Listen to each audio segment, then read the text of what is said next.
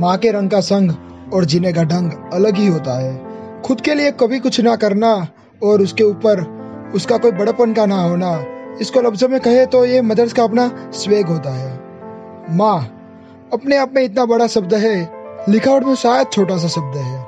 हर जुबा पे पहला शब्द है, मर्तदम का आखिरी शब्द भी है। तूने ही तो सिखाया है कि जीवन एक समंदर है।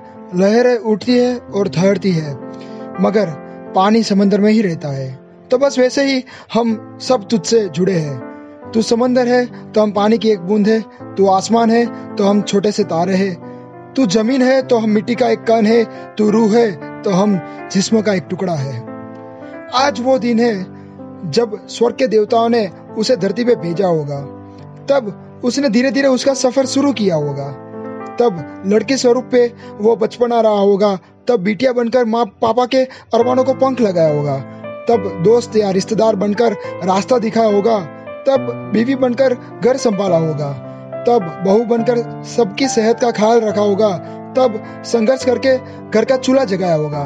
तब हमारी जरूरतों का सिलसिला शुरू हुआ होगा। तब मुझे ये रंग रूप देने का फैसला किया होगा।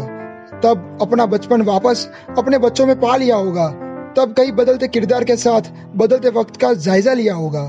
तब बदलती उम्र को गुजर जाने पे नजरअंदाज किया होगा। इन सब में जद्दोजहद और ज़िम्मेदारी में उसने कभी सोचा ही नहीं होगा कि आज उसका वो दिन है। कई रिश्तों को जन्म देने वाली माँ का आज जन्मदिन है। उसने सबके जन्मदिन तो मनाए हैं, लेकिन कभी अपना जन्मदिन नहीं मनाया है। मैंने बहुत सोचा कि मैं ऐसा क्या करूँ कि उसको खुशी देने वाला वो जन्मदिन महसूस हो। बेबी का है बर्थडे बेस्ट टाइप का कुछ महसूस हो या फिर हैप्पी वाला बर्थडे बेस्ट या पार्टी शार्टी टाइप का कुछ महसूस हो। फिर सोचते ही मैं अपने विचारों में ढलता गया। कहीं अपने आप में यूँ ही पिघलता गया। हर सोच और माँ के किरदार से रूबरू होता गया। बस फिर हर यादों की कश्तियों पे ठहरता और रुकता चला गया। फिर सोचा कि कई गुब्बारों में हवाएँ भर दूँ, उसी गुब्बारों से सारा घर भर दूँ।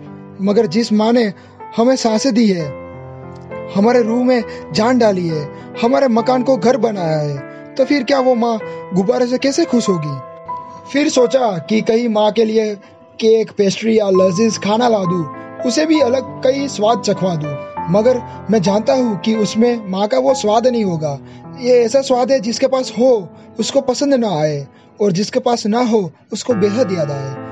तो फिर क्या वो ऐसे स्वाद से कैसे संतुष्ट होगी? फिर सोचा कि कहीं माँ के लिए रोशनी से घर सजा दूँ, उस, उसे भी चमकते सितारों वाले आसमान को दिखा दूँ। मगर जिस माँ ने मेरे अंधेरे जीवन में उजाला लाया और जिस माँ ने सफल ज़िंदगी के कई मायनों को तजुर्बों के हिसाब से बतलाया तो फिर वो ऐसे चमक से कैसे चमकेगी? फिर सोचा कि माँ के लिए कई सारे तोहफे ला दूँ, उसे भी गहने, कपड़े और यादों में संभालू।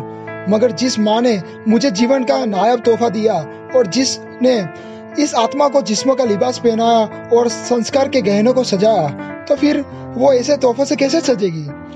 आखिरकार मैंने सोचा कि मैं मेरी माँ के लिए मर्मस्पर्शी एक कविताएँ या नज्म लिख दूँ। जो कभी ना बोल पाया, वो कह दूँ। जो कभी ना कर पाया, वो कर दूँ। जो कभी लिख ना पाया, वो लिख दूँ।